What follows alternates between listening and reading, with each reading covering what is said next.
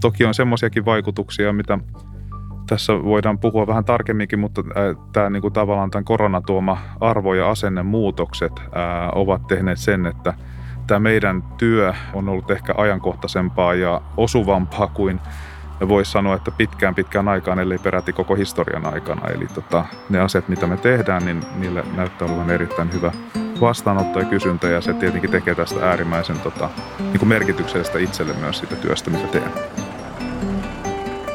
Terve taas ja tervetuloa kuuntelemaan Pirssipodia. Mun nimeni on Sakke Lauriala, olen Lähitaksin viestintäpäällikkö ja Pirssipodin juontaja.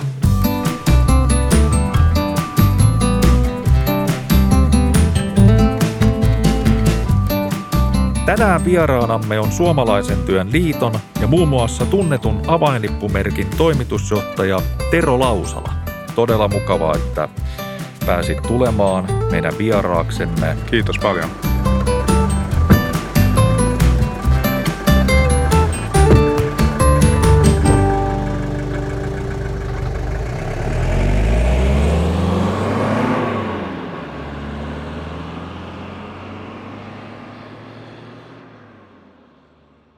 Tänään on aiheina kotimaisuutta, suomalaisen työn liittoa, avainlippua, teidän toimintaanne ja erityisesti sitä arvopohjaa, mikä näihin kaikkiin, kaikkiin sisältyy. Ja minä nyt tässä aluksi kysyisin, kuka Tero Lausala olette?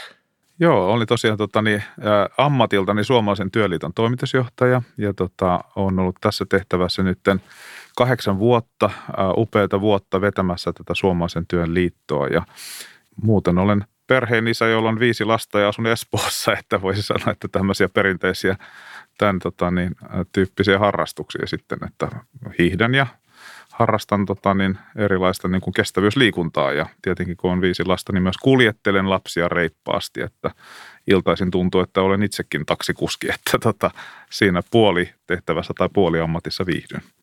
Eli voisi sanoa, että kun on viisi jälkikasvun edustajaa, niin vapaa-ajan ongelmia ei puutu. Ei lainkaan, ei lainkaan. Ja samalla kun nyt tämmöinen luminen talvi asuu omakotitalossa, niin tota, siinä pääsee tota, iltapuhteeksi myös tekemään lumityötä. Et hyvää tämmöistä kaikkea positiivista tekemistä on paljon ja, ja tota, siitä niin kun nautin, että on aina tekemistä paljon siellä kotona ja, ja tota, lasten kanssa paljon. Ja tietenkin se – isoin asia on sitten myös se, että tämä niin työ on äärimmäisen mielenkiintoista ja vie erilaisiin niin kuin kolkkiin ympäri Suomen. Normaaliaikana liikkuisin paljon tuolla ympäri Suomen, että tota, voidaan kertoa kohta lisää, mutta paljon tähän liittyy se, että tehdään meidän jäsenyritysten kanssa valtavasti asioita eri sidosryhmien kanssa, niin nyt tämä aika on toki poikkeuksellinen, että, että pääsääntöisesti sieltä Espoosta käsin teen tätä työtä, niin kuin me kaikki, jotka ollaan toimistopuolella, niin tehdään etätöitä.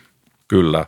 Varmasti näin. Tuota, no nyt te olisi sitten tästä kysyttävää ihan perinteisestä suomalaisen työn liitosta, että jos voisit vielä kuvailla, mikä on suomalaisen työn liitto? Joo, me ollaan tota, ää, aikanaan, tota, me ollaan yritysten ja yrittäjän perustama yhdistys, joka tosiaan perustettiin silloin 1912. Samat henkilöt ää, olivat perustamassa tätä liittoa, jotka perusti kauppakorkeakoulun, kauppalehden – messukeskuksen muun muassa muutama vuosi myöhemmin. Eli olivat sen ajan tota, niin teollisuuspatronoita ja e, yrittäjiä, miehiä ja naisia 30, jotka perustivat tämän liiton. Ja heidän tarkoitus oli nostaa tämmöistä tervettä ylpeyttä Suomessa tehdystä työstä. Ja tota, oli osa itsenäisyysliikettä siinä mielessä, että nämä henkilöt halusivat myös nostaa Suomen maailman kartalle kansakuntien joukkoon – silloin tosiaan ennen itsenäistymistä, mutta nimenomaan työn ja suomalaisen teollisuuden tuotteiden kautta. Eli halusivat kertoa, että tämmöinen maa kuin Suomi-Finland on olemassa ja se kerrottiin sillä tavalla, että tuotteisiin, joita Suomessa valmistettiin vaikka puutavaraan tai tekstiilituotteisiin, jota vietiin ulkomaille, niin niihin laitettiin tämmöinen Suomi-Finland-logo – leima, joka tota, näyttää hyvinkin retrolta näinä päivinä, mutta upea, upeita niin kuin logoja tehty aikanaan silloin. Ja sitä laitettiin tuotteisiin, jotka lähti Saksaan, Britanniaan, Venäjälle, eli tota, Suomen vientimarkkinoille. Ja tota, sillä tavalla kerrottiin, että täällä on tämmöinen pieni ja pippurinen maa kuin Suomi, Finlandia, täällä osataan tehdä asioita. Ja siinä mielessä tämä meidän historia on niin kuin erittäin niin kuin relevantti edelleen, että pohjimmiltaan me ollaan samanlainen yhdistys, eli me ollaan täysin sitoutumaton toimija, me ollaan rekisteröity yhdistys yhtiömuodoltamme Ja meidän yhdistyksen jäsenenä on tällä hetkellä noin 4600 yritystä ympäri Suomen, jotka ohjaavat toimintaa, rahoittavat meidän toiminnan sataprosenttisesti jäsenmaksuillaan ja sitä kautta myös sitten ovat niin kuin toiminnassa mukana. Eli meidän niin kuin ydinajatus on se, että meillä on yrityksiä ja työtä ympäri Suomen ja meidän tehtävä on sitten auttaa heitä sitten ja laajemmin suomalaista työtä sitten sitä kautta, että valittaisiin ostopäätöksiin se suomalainen vaihtoehto. Se on se meidän ydintehtävä, että jos jollain tavalla voidaan auttaa valitsemaan suomalaista ja valitsemaan työtä Suomeen, niin sitten me ollaan onnistuttu, että se on se meidän ydinmissio. Ja sitä me tehdään hyvin tiivis yhteistyössä jäsenyritysten kanssa. Se ehkä näkyvin ja konkreettisin, mitä suomalaiset niin kuin, äh, huomaa tämän meidän työn, on nimenomaan nämä merkit, joita hallinnoidaan. Eli avainlippumerkki, joka kertoo, että tuote on Suomessa valmistettu, tai sitten, että se on suomalaista palvelua – ja sitten meillä on myös tota, niin kaksi ää, rinnakkaismerkkiä, eli Design from Finland-merkki, joka kertoo suomalaista muotoiluosaamisesta. Ja sitten meillä on tämmöinen yhteiskunnan yritysmerkki myös, joka taas kertoo, että liiketoiminta tuottaa yhteiskunnalle välttämättömiä palveluita tai tuotteita. Ja se tehdään niin, että, tota, että valtaosa siitä niin kuin – voitoista investoidaan uudelleen sen yhteiskunnan mission toteuttamiseen. Eli kolme tämmöistä niin kuin erityyppistä suomalaista työstä kertovaa merkkiä, jotka näkyy tosi laajasti sitten tuhansien ja tuhansien yritysten tuotteissa ja palveluissa. Eli voisi sanoa, että suomalaisen työliiton kaikki tehtävät omalla tavalla liittyvät enemmän tai vähemmän vastuullisuuteen, yhteiskuntavastuuseen ja monella tapaa yritysten ja ihmisten ydinarvoihin. Ja eikö niin, että tämä enenevissä määrin ohjaa ihmisten ostopäätöksiäkin? Ja... Erittäin paljon ja nimenomaan se halu tukea, tässä ajassa se halu tukea työtä on niin kuin se kaikista vahvin tekijä siellä taustalla, että, se, että ostamalla sitten ää, nimenomaan tämmöisiä tuotteita, jotka on suomalaisten yritysten valmistamia tai heidän niin kuin palveluita, niin ihmiset haluaa sitä kautta myös niin kuin, ää, tukea sitä, että täällä on työpaikkoja jatkossakin ja musta tuntuu, että tämä Meillä on siitä erilaista akateemistakin tutkimusta ja on laskettu auki, että kuinka paljon tota, ää, yksittäiset ostot ja eurot vaikuttaa työllisyyteen vuositasolla, mutta ihmiset ymmärtää sen ikään kuin, niin kuin ikään kuin otsallaan myös, että näin vähän hassusti sanottuna, mutta sen, että jos ostaa yrityksen tuotteita palveluita, myös niin kuin samallahan tekee sen, että varmistaa sen, että ihmisillä on töitä jatkossa. Se vaikuttaa enemmän kuin mikään, mikään muu asia, että – miten yrityksen se tota, liikevaihto kehittyy ja käykö heillä kauppa vai ei, että se yhteys on kiistämätön.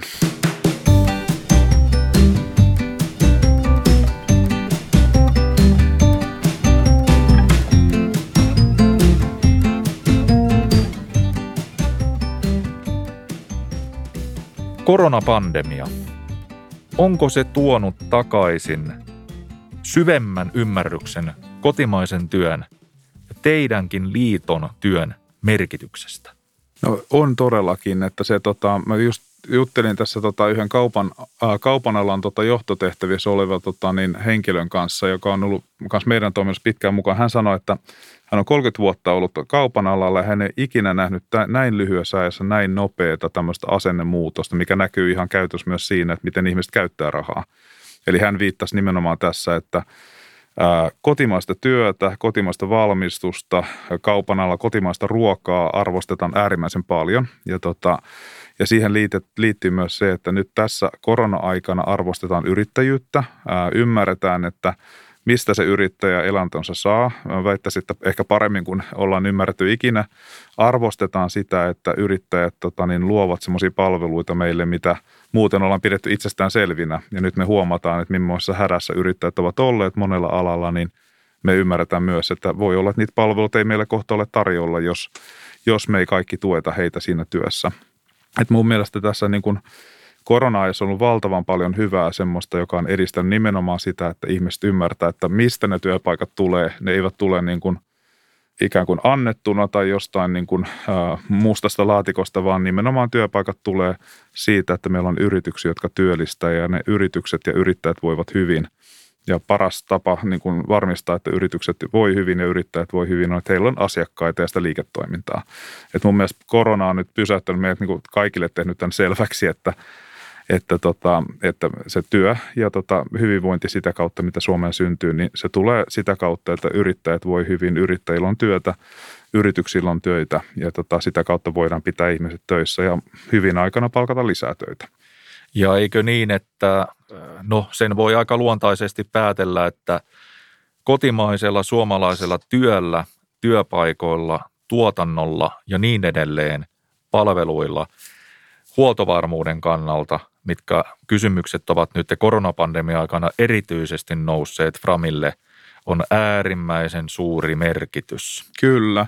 Se on myös erittäin iso muutos, mitä tämä korona on tuonut mukaan. Sehän oli välittömästi silloin keväällä, keväällä tota niin, ää, maaliskuussa, kun tämä puhkesi koko laajuuteen Suomessakin tämä koronapandemia, niin huomattiin, että että monet tota, niin kategoriatuotteet tota, esimerkiksi kaupan hyllyillä huomattiin, että niitä ei välttämättä Suomeen saada joka korosti välittömästi sitä, että niitä kuitenkin valtaosin löytyy tuota Suomesta, mitä monet ovat luulleet, että meillä ei ole, niin löytyy todella laajasti niin kuin tuotteita kuitenkin.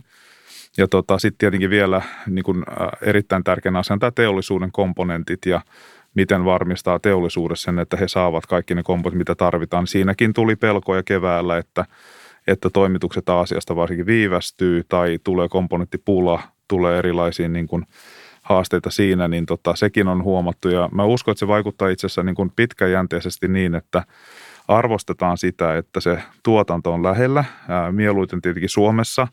Jos ei Suomessa, niin vähintään niin kuin lähellä lähimaissa, jolloin voidaan varmistua siitä, että että vaikeissakin tilanteissa, mitä tulee jatkossakin monessa eri muodossa, niin voidaan varmistaa, että sitten ne tarvikkeet, mitä tarvitaan vaikka teosin prosesseihin, niin löytyy ja saa siltä luotetulta kumppanilta, joka ei ole jossain kaukana ja joka ei ole sellainen, josta sitten, jonka komponentissa kilpailee kaikki mahdolliset kansainväliset jätit. Eli tota, tämä läheisyys varmasti korostuu ja, ja tota, tämä on niin kuin, tämä, ää, tämmöinen niin kuin huoltovarmuus on toki ruuassa ollut pitkään. Ää, lääkkeissä me nyt nähdään se hengityskoneissa, näissä niin kuin suojaimissa. Et mun mielestä niin kuin taas niin kuin ihan positiivisella tavalla ää, muistetaan nyt jatkossa tämä ja uskon, että siihen panostetaan monella eri tavalla. Näin voisi sanoa, että toivoo sopia ja todennäköisesti tapahtuukin.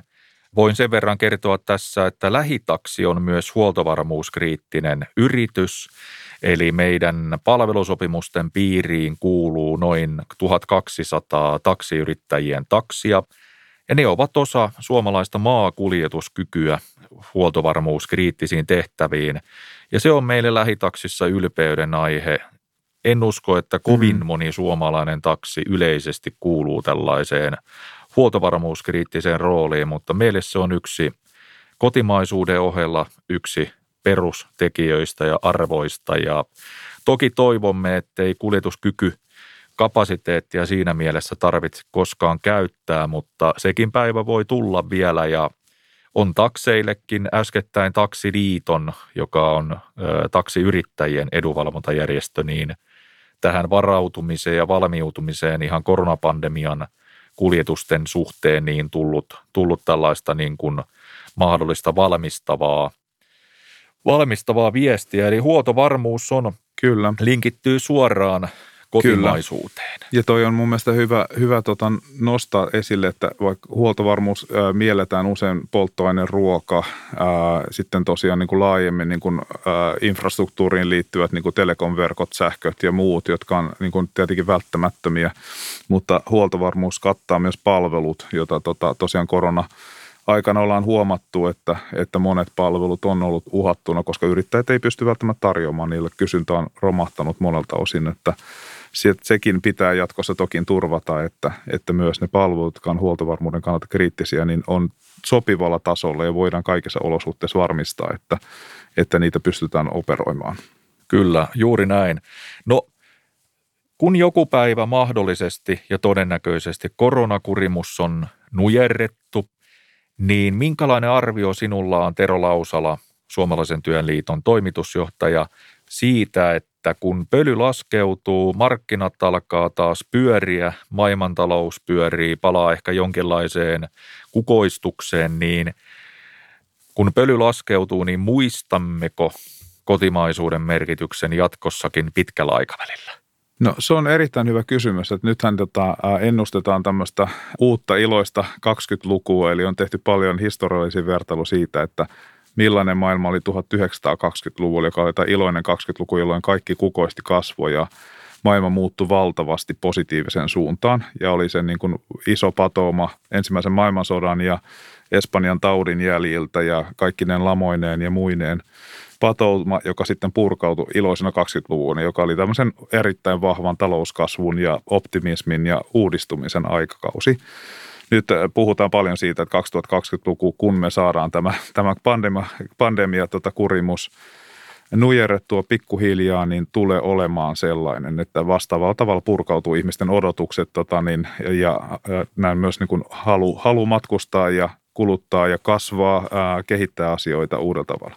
Mä uskon siihen itse erittäin vahvasti ja toin hyvä kysymys, että mitä jää ikään kuin, onko tämä kotimaisuuden suosiminen tämmöinen kriisiaikojen niin kuin ilmiö. Tota, Mä uskon, että siitä jää erittäin vahvasti niin kuin asioita mieleen. mieleen. Yksi on tämä huoltovarmuussyistä, että ihmiset muistaa myös sen, että, että kyllä niin kuin näitä vaikeitakin aikoja valitettavasti tulee jatkossakin, että maailmahan on sillä tavalla turbulentti, että että tämmöistä niin kuin rauhallista, tota niin, rauhallista aikaa, jolloin niin kuin markkinatalous kasvaa ja demokratia kukoistuu ja kehittyy ja laajenee, niin tätä, mitä ennustettiin 90-luvulla, niin tota, ää, eihän sitä olla nähty valitettavasti enää niin kuin pitkään aikaan. Että tämä oli tämä kuuluisa ennustus siitä historian lopusta, että, tota, että loppujen lopuksi maailma menee siihen, että markkinatalous ja demokratia leviää ja, ja sitä myötä ihmiskunnan niin kuin ra, rauhanomaisuus lisääntyy ja se oli semmoinen, mihin itsekin uskoin 90-luvun opiskelijana ja, ja tota, se oli laajasti niin kuin hieno visio, jota toki toivoisi palaavan, mutta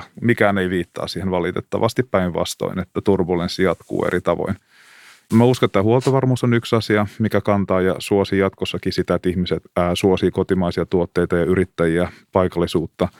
Mutta toinen vahva niin kun tekijä on tämä läpinäkyvyys ja vastuullisuus. Eli tota, tämähän on pidemmän ajan trendi myös hyvin aikoina, että ihmiset haluavat nähdä, että missä tuotteet on valmistettu, minkälaisissa olosuhteissa, tai jos kyse on palvelusta, niin haluavat tietää, että ovatko työntekijät, niin kuin kohdellaanko heitä hyvin, maksaako yritys veronsa, Eli tämmöinen niin kuin yleinen niin kuin vaatimustaso siitä, että tiedetään, että miten se palvelu on tuotettu tai tuote, onko se tehty vastuullisesti normeja ja lakeja noudattaen, niin tota, se on kasvanut valtavasti. Ja mä uskon, että se on niin kuin pysyvä ilmiö, että, että tota, ää, tässä eräs niin kuin viisas sano, sanoi jokin aika sitten, että jatkossa maailmassa on kuusi miljardia tilintarkastajaa, eli tarkoitti tällä sitä, että tota, että tämä läpinäkyvyys tulee kaikessa ja varsinkin digitaalisessa maailmassa. Eli ihmiset niin kuin haluaa läpivalaista kaikkia sitten ne pitää olla läpivalaistavissa. Että jos ei pysty toimimaan avoimesti ja kertomaan datan kautta, että miten toimii, niin tota, ei ole pelissä mukana. Tämä oli se viesti ja tota, mä itse uskon siihen kyllä. Että, ja tämä seikka kyllä suosi jatkossa sitä myös, että, että tota, ihmiset muistaa, että jos on lähellä tuotettu, Suomessa tuotettu, suomalaista palvelua, niin tota, paljon helpompi saada niin kuin, tietoon sen, että miten se on tehty ja jos haluaa siitä jotain lisätietoa, niin on toki paljon helpompi kuin yrittää ottaa yhteyttä sitten tuonne jonnekin Kiinan, Kiinan maihin tai muualle Aasiaan niin kysellä asiasta. Mä uskon, että tämä läpinäkyvyys ja vastuus kyllä jatkossakin niin kuin puoltaa sitä, että, että kotimaista työtä kyllä vahvasti Suomessakin arvostetaan. Samanlaisia havaintoja on ollut – itsekin osin 90-luvun idealistisena opiskelijana tai ehkä enemmän painottu 2000-luvun al- alkupuolelle, taisi olla vielä sama opinahjo kuin sinulla, eli tämä valtiotieteellinen, kyllä, valtiotieteellinen kyllä. tausta, niin, niin tuota tällainen lainausmerkeissä likainen historia on minullakin. Mutta tuota, Samanlainen havainto on se, että vastuullisuuteen, jonka sateenvarjon alle kuuluu paljon asioita, myös luonnollisesti ilmastonmuutoskysymykset, ympäristölliset asiat ja niin edelleen, niin ne ovat olleet koko ajan kasvussa, ainakin tällaisissa avoimissa läntisissä demokratioissa, missä me elämme. Kyllä. Ne liittymät myös taksimaailmaan ja ja lähitaksissa vastuullisuuden suhteen esimerkiksi verojen, työnantajavelvoitteiden – vakuutusmaksujen sääntelyn noudattaminen, niin ne on meille niin kuin elimellinen osa toimintaa. Ja Kyllä. esimerkiksi verottajalle raportoidaan säännönmukaisesti ja niin edelleen. Ja, ja vaikkei veroista harva yrittää niistä nyt niin kuin mm. valtoimesti tykkää, niin lähitaksille ne on ikään kuin normaali kunniakysymys olla vastuullinen toimija Suomessa – Toki lähitaksissakin sitä, ja kuten varmasti niin kuin enemmänkin ammattimaisten taksioiden keskuudessa toivottaisiin, että nämä velvollisuudet, valvonta ja niiden toteuttaminen koskisi kaikkia, koska taksimaailmassa rehellisyyden nimissä niin on ollut viime aikoina turhan paljon lieveilmiöitä, mitkä liittyvät myös talousrikollisuuteen eli harmaaseen talouteen, mutta onneksi nyt tämä taksiliikennelain säädännön korjaussarja on tänä, tänä vuonna tulossa voimaan ja muun muassa meillä on alan perinteisenä toimijana siihen paljon odotuksia. Toki valvontakin on sitten oikeasti saatettava kuntoon, mikä on ollut yksi niin kuin ammattimaisen taksiliikenteen lähitaksin pääviesti viime aikoina, eli samat pelisäännöt kaikille ja lisää ammattiylpeyttä alalle ja sitä myöten luottamuksen palauttamista myös hyviin perinteisiin, mutta uudistuneisiin toimijoihin. Tässä hieman tätä meidän lähitaksilaista niin kuin vastuullisuusnäkökulmaa, mihin toki mm. Kotimaisuus elimellisesti liittyy siinä mielessä, että me olemme muun muassa sataprosenttisesti kotimaisesti taksiyrittäjien muun mm. muassa omistama yritys, plus meillä on tämä avain, avainlippumerkki, mikä on varmaan – Eikö se ole yksi Suomen tunnetuimmista brändeistä? On todella tunnettu, että meillä oli tota, itse asiassa juuri tällä viikolla pidettiin tota, tilaisuus meidän jäsenyrityksessä, jossa kerrottiin tota, niin tuoreita taloustutkimuksen tekemiä tota, tutkimustietoja siitä, että miten nämä brändit tunnet, tunnetaan ja sen mukaan 98 prosenttia suomalaisista ää, tuntee avainlipun, mikä on tota, huikea luku ja tota, väittäisi, että ei kauhean monta muuta vastaavaa brändiä Suomessa ole, että tota, ja kuuluu toki aina, kun tehdään näitä Suomen arvostetuimpia bränditutkimuksia, jossa listataan kaikkia näitä brändejä, niin kuin, ää, mitä Suomessa on, suomalaisia ulkomaisia, niin kuuluu ihan sinne top 10 joka vuosi, että, että tunnetaan, mistä, mistä on kyse ja, tota, ja, ää, ja se nimenomaan, niin kuin sit me ollaan myös katsottu, että mitä siihen liitetään, että kun ihmisen näkee sen availikon valtavan tuttu, niin tota, mitä siitä tulee mieleen. Ja tota, siellä niin kuin ihan ykkösenä tulee suomalainen, toisena tulee työllistävä, eli tuo työpaikkoja.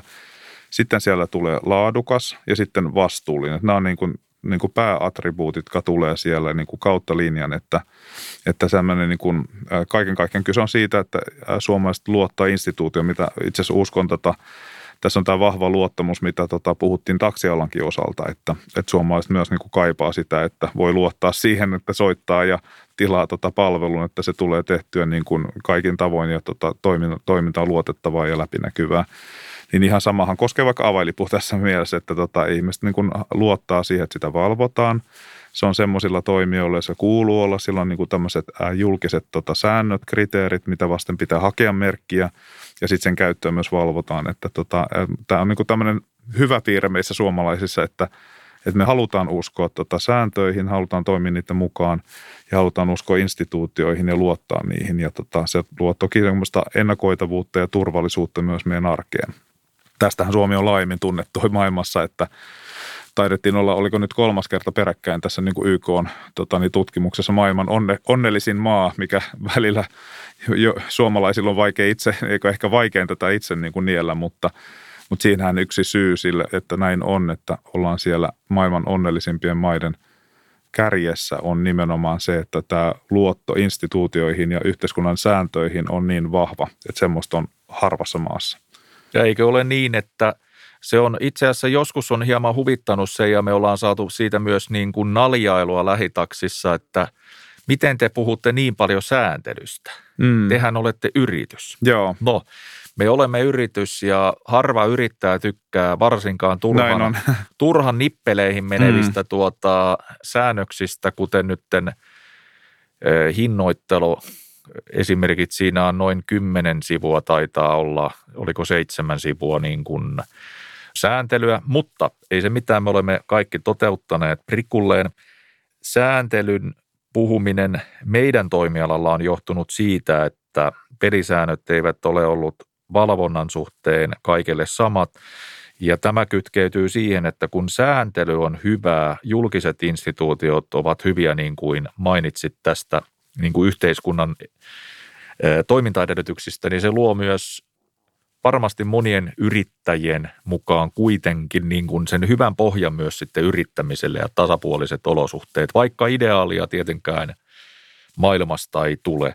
Kyllä, se on jotenkin tämä, niin kuin, tämä varmaan tämmöinen universaali yrittämisen tota, tämmöinen dilemma, että, että kaikki me halutaan niitä, tai tarvitaan sitä säännöstöä ja sääntelyä sen takia, että on just tämä niin kuin yhtenäinen tasainen pelikenttä, että, että kukaan ei saa epäreilua kilpailuetua siitä, että ei noudata sääntöjä. Mutta toisaalta niin kuin yrittämiseen kuuluu nimenomaan se vapaus, innovointi ja nimenomaan se, että, ei ulkopuolelta kaikkia määrätä liian tarkkaan. Tässä niin kuin dilemmassa me liikutaan sen vapauden ja sitten tämän niin kuin tasaisen pelikentän välille. Ja tätähän joka maassa, Suomessakin niin kuin jatkuvasti säädetään, että se ei ikään kuin staattinen tilanne, että välillä tulee niin kuin ehkä liiankin yksityiskohtaista sääntelyä ja sitten välin taas niin kuin annetaan enemmän sitä vapautta. Ja tota, sitä, sitä niin kuin balanssia ikään kuin haetaan jatkuvasti.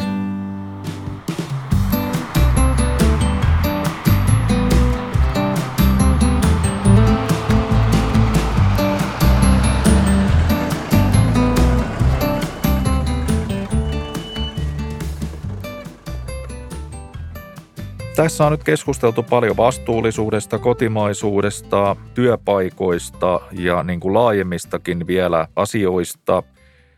Miten mielestäsi Tero Lausala, niin kuinka hyvin kotimaisen omistajuuden merkitys Suomessa ymmärretään?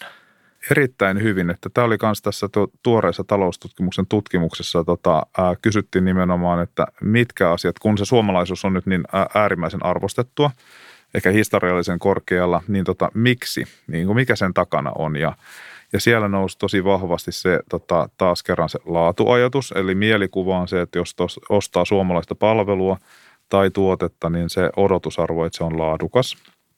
Mutta sitten siellä tuli erittäin nopeasti myös tämä omistajuus, eli tota, arvostetaan sitä, että yritys on suomalaisomisteinen – arvostetaan sekä yksityisomistusta että perheomistajuutta. Että tota, mä muistan tässä, ei tarvitse mennä kuin kymmenen vuotta takaperin, niin perheyritykset, perheomistajuus, yksityis, ei sitä hirveästi nostettu esille. Nyt se on kääntynyt päälailla niin, että nimenomaan kannattaa nostaa. Että se on niin, kuin niin sanottu kilpailuetu, eli se puhuttelee hyvin laajasti. Siihen yhdistetään se, että, että on vastuullista, kasvollista omistajuutta arvostetaan monella tavalla. Ja sitten suomalainen omistus laajemmin tarkoittaa sitten taas kerran suomalaisille, että – siitä saa tietoa. Jos haluaa tietää tarkemmin, miten yritys toimii tai kuka sen taustalla on, niin tota, tyypillisesti siitä on helppo saada tietoa, jos on suomalaisomisteinen. Mutta arvostetaan kyllä korkealle nykypäivänä.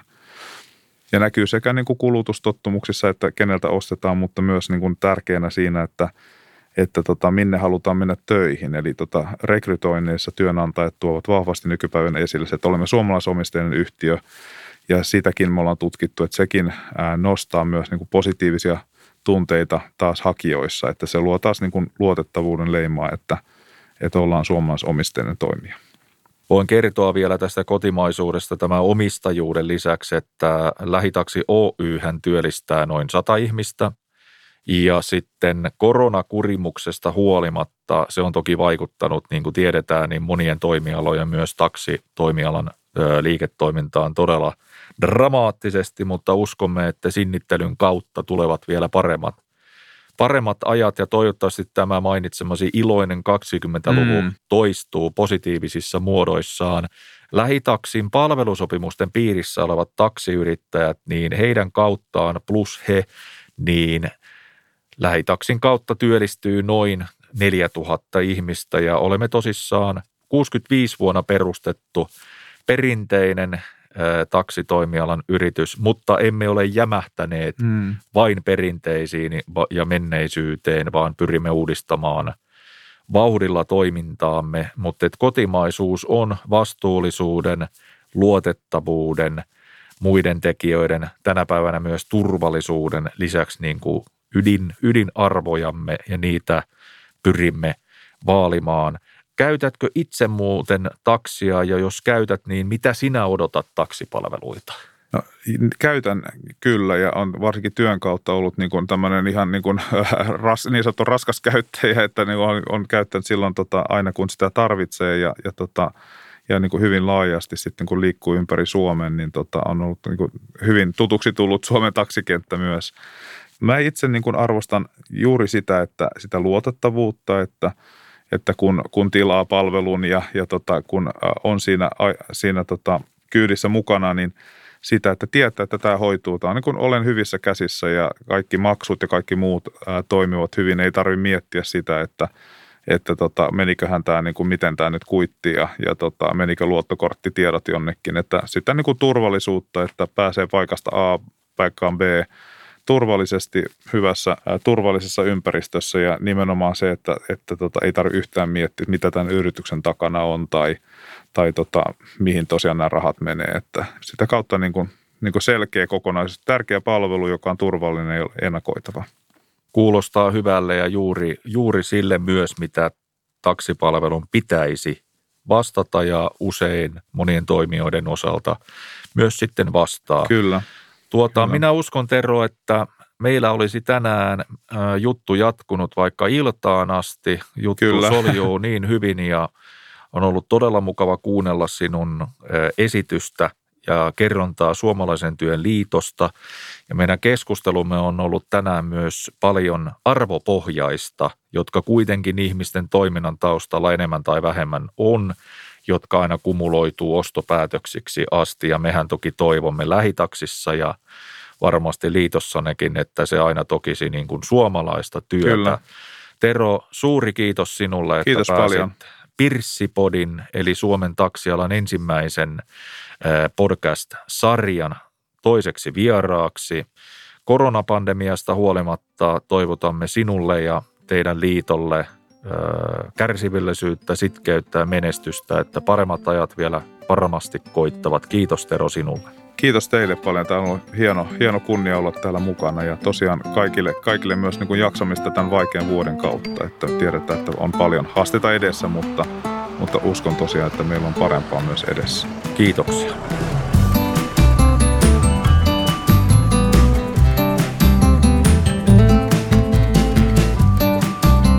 Kiitos kun kuuntelit Pirssipodia. Löydät sen yleisimmistä podcast-palveluista sekä lähitaksi.fi kautta Pirssipodi-sivuilta.